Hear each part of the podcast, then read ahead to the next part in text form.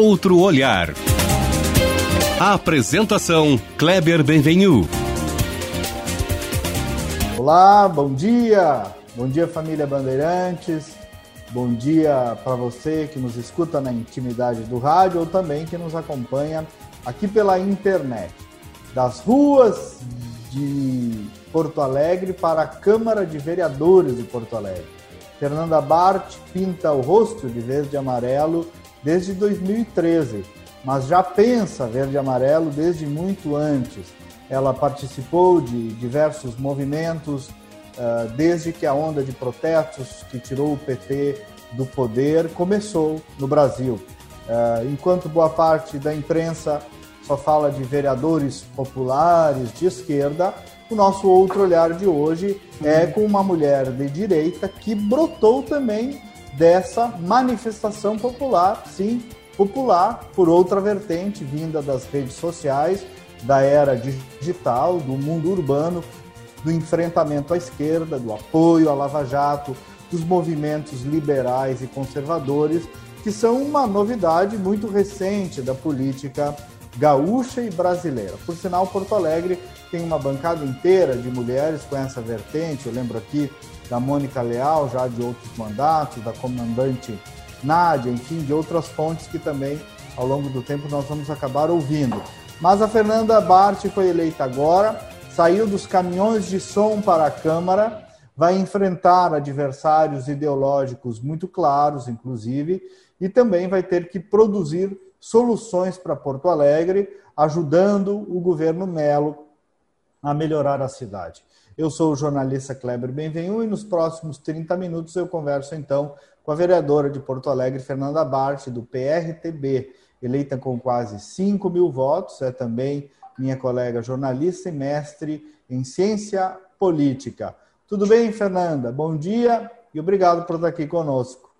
Bom dia, muito obrigada pelo convite. Tenho grande admiração pelo trabalho que tu faz já há tantos anos na área da comunicação e cabe aqui destacar uma comunicação muito verdadeira, muito objetiva, muito factual, né? que tanto faz falta na nossa imprensa hoje em dia. Então, eu começo fazendo essa ressalva em relação a quem está nos vendo, que saiba que o Kleber é alguém que sempre percorreu o caminho da retidão nessa área, né, da imparcialidade, da apresentação dos fatos e da luta contra as narrativas, né? Que é uma das coisas que a gente mais duramente enfrenta no mundo hoje e dentro da Câmara de Vereadores por consequência, né? É verdade, Fernanda. Obrigado, obrigado pelas suas palavras.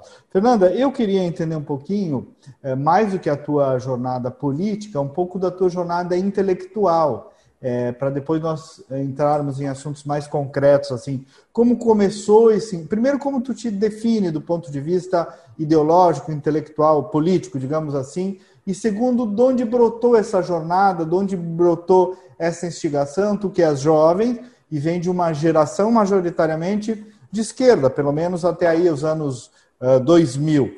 Como foi a tua jornada intelectual para descobrir as ideias liberais, conservadores, conservadoras? De onde brotou essa tua formação? É, um caminho bem peculiar, porque eu era uma ativista da área cultural, me formei em jornalismo quando meu sonho, na verdade, era fazer documentários para o Globo Repórter, a gente está falando de mais de 30 anos atrás.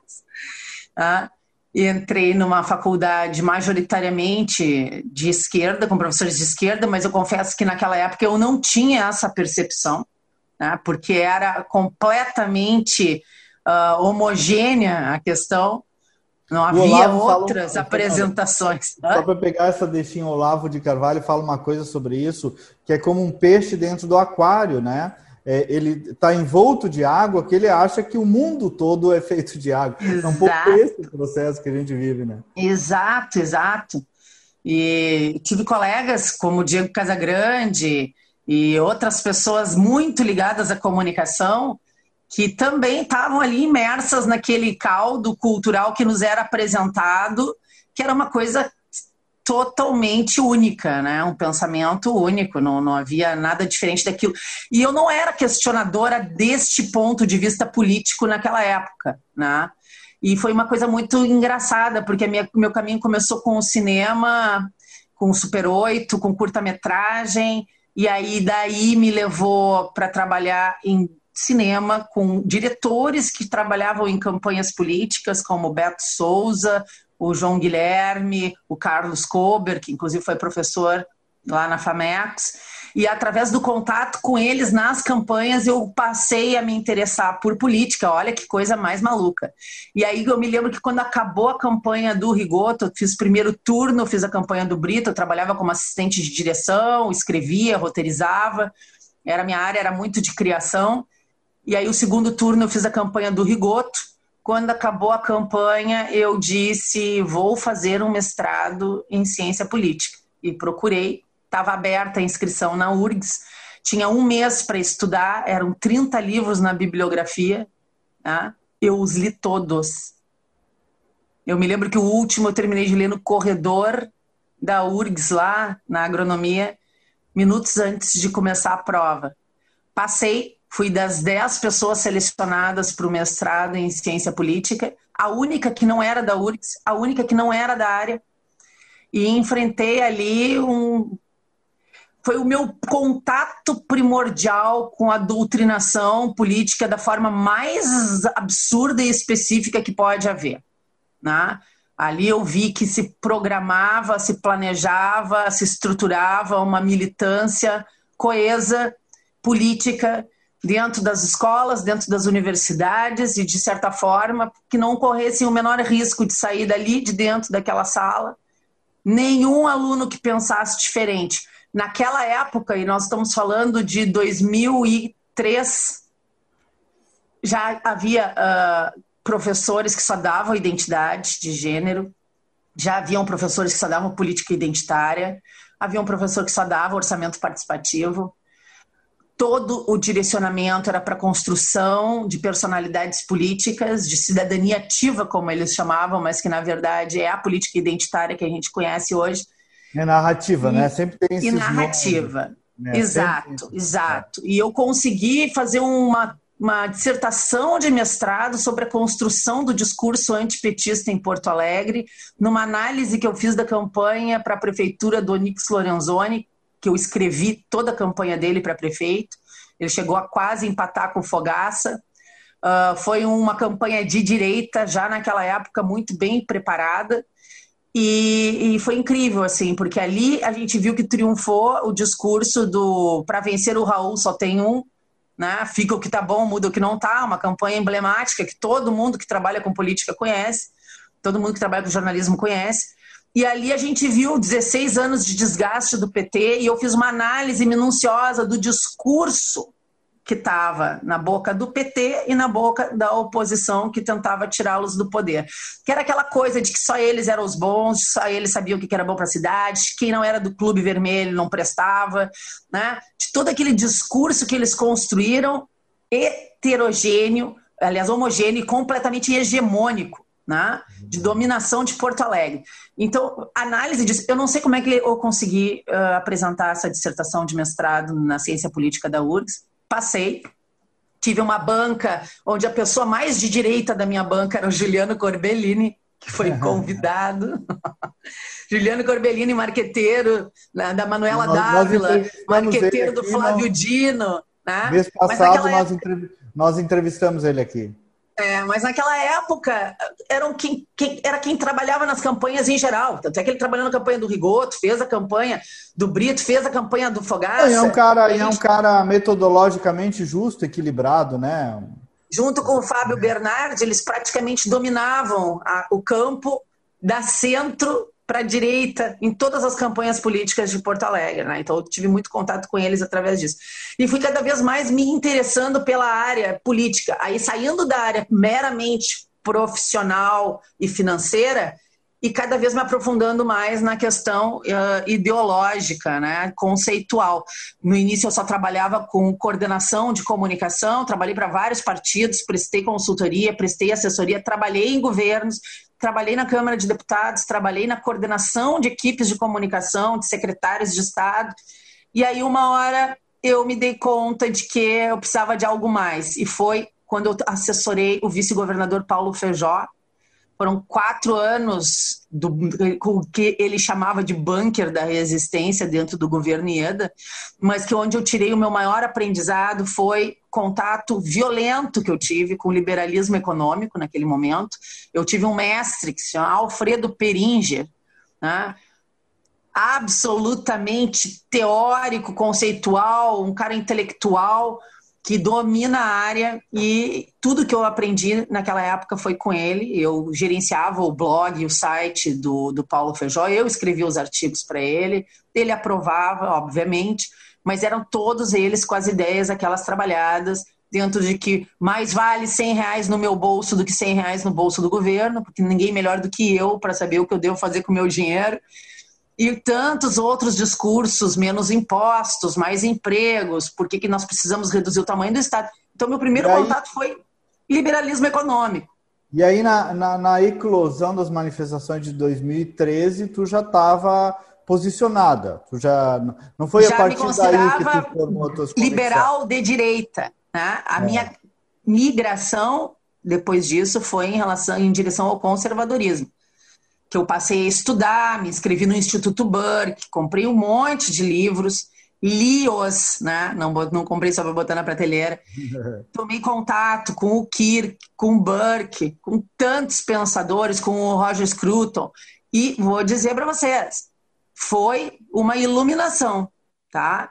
Foi um contato profundo e ali eu vi que só o liberalismo econômico não resolve coisa nenhuma ele é muito, muito importante. Hoje eu me considero uma liberal conservadora. Tem gente que acha, ah, mas isso não pode, esse termo é um paradoxo. Não é. Eu sou liberal na economia, mas sei que se nós não lutarmos pela conservação de determinadas tradições, costumes e cultura, a economia só não será o suficiente para manter a nossa civilização. Né? O resto vai tudo por água abaixo, porque nós enfrentamos uma violenta. Guerra aí, cultural. Aí, aí, aí, tem um ponto de identidade nosso mesmo, e eu tenho dificuldade de entender que alguns amigos liberais puritanos não compreendam apenas isso que tu estás dizendo. Uhum, Quer dizer, uhum, uhum. não é contra o liberalismo econômico, uhum. é apenas a compreensão de que o problema é bem mais profundo do que uma, um, uma dinâmica econômica, né, Fernando? Exatamente, exatamente. E foi nesse momento que eu me dei conta de que eu podia colaborar muito mais entrando para a política do que simplesmente atuando nos bastidores. Mesmo porque, e tu sabe, porque tu já trabalhou na assessoria de diversas pessoas, né? boas e nem tão boas. Acontece, né? no convívio a gente vai aprimorando, né?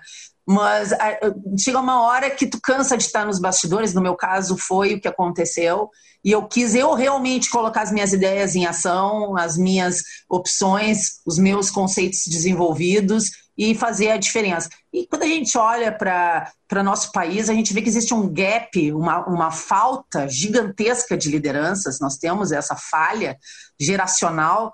Né? E na nossa cidade, na Câmara de Vereadores, na nossa Assembleia Legislativa, e por aí vai, vai subindo a escada. É sobre essa migração aí mesmo que eu ia te perguntar, né? Tu, é. tu falou aí da tua trajetória intelectual, da tua jornada intelectual, eu chamei assim, e agora dela para um posto político, né? O histórico recente de lideranças de direita, seja liberais ou conservadoras, é, ou ditas pelo menos, em grande parte é desastroso, assim, né? Nós temos é, essa eclosão também gerou figuras lamentáveis que não se prepararam é, e, que, e, e, que apenas surfaram na onda. É, uhum. Tu tem medo de se perder? A Fernanda que, que teve toda essa jornada, que foi para as ruas, que está há tanto tempo militando na conscientização liberal, não tem medo um pouco de se perder e entrar para um, um establishment gigantão das, das gostosuras do poder e dos e dos carpetes e perder um pouco a conexão, como é que tu vai exercitar essa Fernanda do povo para Fernanda vereadora? Eu acho que, em primeiro lugar, sobre esses que se perderam, acho que eles não têm um embasamento verdadeiro, né? Uh, nem intelectual, nem conceitual, nem bibliográfico. A maioria são pessoas que simplesmente surfaram uma onda, muitas delas nem sabem sequer o que é conservadorismo e se colocam como conservadores. Né? Muitos deles confundem com reacionarismo, outros simplesmente não sabem o que, que se trata. Né? E muito menos os liberais. Tem vários que não sabem o que são, mas dizem que são. Então é muito mais fácil tu pegar uma determinada personalidade que se elegeu surfando na onda e tu vê ela desintegrar, porque ela não tinha uma base forte, não tinha uma sustentação intelectual de nenhum tipo. Só um oportunismo político, né? Aí eu já acho que eu já me diferencio completamente. Agora tu falasse uma coisa muito interessante, porque fevereiro agora era mês de recesso parlamentar. Eu mesmo não estando dentro da Câmara de Vereadores, por causa do recesso e por causa do home office ainda, determinação dos decretos, eu não parei de trabalhar. A minha equipe esteve presente, tivemos reuniões, protocolamos projetos, criamos uma frente parlamentar, tem a segunda em andamento, assumi a presidência da Comissão de Educação, Cultura, Esporte e Lazer, que vai ser uma comissão que vai bombar esse ano, vai trabalhar horrores. Tá? Então a gente está muito alinhado, muito afinado. Estou com uma equipe técnica maravilhosa. Né? Eu brinco que eu roubei algumas pessoas-chave do Ricardo Gomes. Estou com o ex-chefe de gabinete dele, que também foi chefe de gabinete do Marcel, que é o Alexandre Prates. Chamei o João Pedro, do Instituto Atlantis, para ser meu assessor na área econômica e tributária. Né?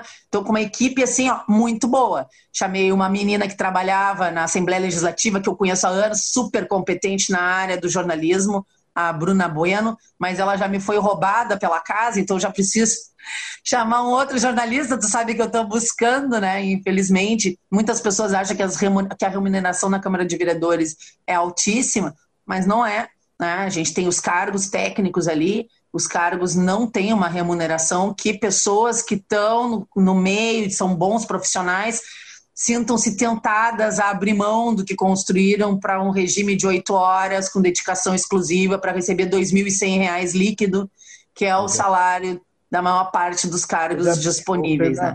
Agora vem um desafio aí mesmo, que também uma parte dessa nova direita, vamos dizer assim, uh, teve, que é de mostrar resultado, né? A partir do momento uhum. que tu está no cargo executivo legislativo, tem que ir para além da lacração das redes sociais, que muitos Muito acabaram além. resumindo sua trajetória nisso, né? Então, estou vendo aí que tu te preparou para atuar verdadeiramente como vereadora. E Porto Alegre está precisando, né, Fernanda, de atuação, de uma nova visão. Eu fiz ontem, um, ontem mais dias, uh, na, na, na Band um, um, comentário sobre isso. Porto Alegre precisa até de carinho, né? Mais carinho, sem falar de criatividade, né? Tu está preparado para ajudar a cuidar muito. da cidade também. Porto Alegre precisa de inovação, tecnologia, modernidade, né? Não pode mais andar para trás. Eu gravei um programa essa semana ali, o Contraponto, na Guaíba, e, e eu destaquei o seguinte fato: nós não podemos mais fechar um posto, um posto de trabalho, nós não podemos mais falir uma empresa. Nós não podemos mais ser a cidade do vende-se ou aluga-se. Tá? Nós temos que ser uma cidade que ela faça inclusão, sim, inclusão. É uma palavra que foi apropriada pela esquerda, mas que nós temos que fazer a inclusão, a inclusão pelo esporte, pela educação de qualidade, né, que tenha vagas e oportunidades, mas não necessariamente seja estatal. Isso nós vamos debater dentro da Comissão de Educação. A questão das vagas em creche privadas, compras de vagas privadas, os charter schools, as escolas conveniadas, as escolas comunitárias, a questão do ensino ciclado, né, que já está caindo de maduro um debate de análise sobre os verdadeiros efeitos de não reprovar alunos até a terceira série, né, o impacto disso na nossa cognição dos nossos jovens, na alfabetização alfabetização dos jovens, isso só para falar em relação à parte da educação. Tem toda tem a parte do liberalismo econômico. Do tem falado da educação domiciliar também, né? Uma pauta que tu Sim, tá eu protocolei o projeto de regulamentação do homeschooling para dar segurança jurídica para as famílias que são muitas vezes perseguidas pelo Conselho Tutelar ou pelo Ministério Público, né? E elas têm o direito assegurado na Constituição Federal em optar por ensino domiciliar. E hoje a gente tem uma rede de apoio ao ensino domiciliar, ao homeschooling, com diversos profissionais que não podem mais ser marginalizados, eles têm que ser valorizados como educadores ah, então está tudo isso incluído dentro do projeto. E foi engraçado que eu protocolei ele no primeiro dia útil, de, primeiro de fevereiro, e aí dois dias depois eu fui procurada pelo, pelo vereador Sosmar e ele disse: eu protocolei o projeto igual, dois dias depois de ti. Então convidei ele para entrar como coautor, acho justo. Né? Nós temos essas pautas afins. Né? Então, eu não tenho nenhum tipo de problema, não sou política profissional, nem pretendo ser, então não tenho essas vaidades, esses egos de meu projeto, teu projeto. Acho que a gente tem que somar dentro da Câmara de Vereadores, a gente tem uma luta muito grande pela frente. É o ano da reforma da Previdência, temos que debater a modernização do plano diretor da cidade, precisamos de inovação e tecnologia em todas as áreas, precisamos de saneamento básico, universalização dele, e para isso precisamos de investimento privado. Nós hoje temos uma lei orgânica no município, um inciso que proíbe investimento privado em saneamento, que é um absurdo, tem que ser mexido. Nós temos a questão da drenagem de Porto Alegre, que ainda alaga. Né? Então, temos que solucionar esses problemas. Né? A extrema esquerda uh, constitui um bloco muito muito muito posicionado dessa vez na Câmara de Vereadores de Porto Alegre e imagino que vai participar de todos esses debates que o prefeito Melo está propondo, como esse que tu está trazendo, e na tua comissão de educação e cultura, imagino que enormemente também vai haver aí um debate que tem que ser prático sobre a vida da cidade, mas que tem inevitavelmente também um fundo ideológico muito claro, né?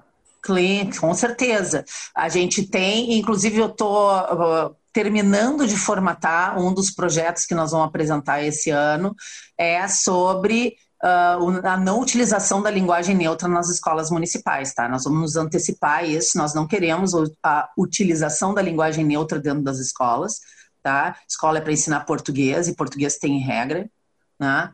Então, quer usar a linguagem neutra em casa, na rua, com os amigos? Tu é livre para isso. Dentro da sala de aula, há que ter um protocolo e tem que se falar corretamente. É inadmissível o professor dando aula e utilizando linguagem neutra né, escola municipal, isso não será bem-vindo. E é um debate que tem que ser feito, como muitos outros que virão pela frente, como a questão da valorização dos professores através da meritocracia, que é outra coisa que nós queremos debater. O professor bom não tem que ter medo de avaliação por mérito. A avaliação por mérito não é avaliação política, né? É por mérito. Então, tem que se criar os mecanismos pelos quais a gente consiga destacar aqueles professores que são realmente bons professores, não formadores de militância única e exclusivamente, como muitos a gente sabe que são. Né? Então, não tenho medo de comprar essa briga. A gente tem dentro da comissão de educação, está lá o, o ex-presidente do SIMPA, né? Então, nós vamos ter um grande debate sobre isso lá dentro, não tenho dúvida mas a gente está do lado certo do debate. Eu tenho certeza que com argumentos sólidos a gente não tem como perder esse debate. Né? E a questão de trazer argumentos sólidos, números, dados, estatísticas, são coisas tão importantes para um debate correto. Isso desmancha narrativas, Kleber. É verdade. Fernanda, e, e, e os desafios uh, uh, do país, hein? Como é que tu está enxergando assim de maneira geral, só para ver uma apreciação tua sobre isso, é, o momento em que o país está vivendo e esse embate também envolvendo o governo Bolsonaro, oposição, centrão, enfim. Queria te ouvir sobre o estágio atual da luta política no país é, é cada vez mais difícil a gente pensar uh, isolada e segmentadamente. Né? Eu vejo que muito que acontece no Brasil é um reflexo do que está acontecendo no mundo, é um reflexo internacional. A gente vê um movimento das forças ideológicas, das forças do grande capitalismo, dos metacapitalistas, das big techs. A gente vê esse posicionamento para uma concentração de poder cada vez maior e, por conseguinte, pela destruição de qualquer tipo de liderança ou oposição que venha a assim surgir contra um determinado sentido e rumo das coisas que parece que querem tomar. Né? Eu sou liberal nesse sentido, sou contra a concentração de poder. Né? Eu gosto da globalização, mas eu detesto globalismo.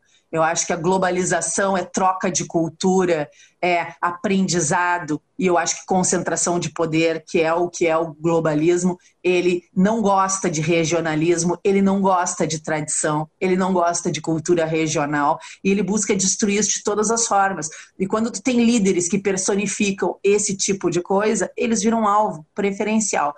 No uhum. caso do Brasil, nós temos aí um governo que tinha tudo para dar certo, que tem feito muitas coisas em várias áreas, mas que não fez mais porque teve uma Câmara de Deputados um Senado e um Supremo Tribunal Federal como inimigos declarados, na sua grande maioria desde o início, impedindo grandes reformas de serem feitas, impedindo decisões que mudariam a história do nosso país para melhor de serem feitas. Então, eu espero que em 2021 a gente tenha uma Câmara de Deputados muito mais disposta a aprovar sem politicagem, o que o Brasil precisa para voltar a crescer e se desenvolver e fazer as grandes reformas estruturais que a gente comenta há 30, 40 anos que precisam é. ser feitas e que precisam ser feitas, Kleber. E é. que refletem nos estados e nos municípios, né? A gente precisa fazer isso. A gente precisa tratar dessa reforma. A gente precisa tratar da reforma política também, desconcentrar o poder, né? mudar várias questões em relação ao voto. Ah, eu sou favorável ao voto distrital, voto distrital misto. É Acho que né? tá caiu de maduro. de maduro isso. Né? Só que a gente sabe que tem pessoas que não têm o menor interesse em tratar de determinados temas.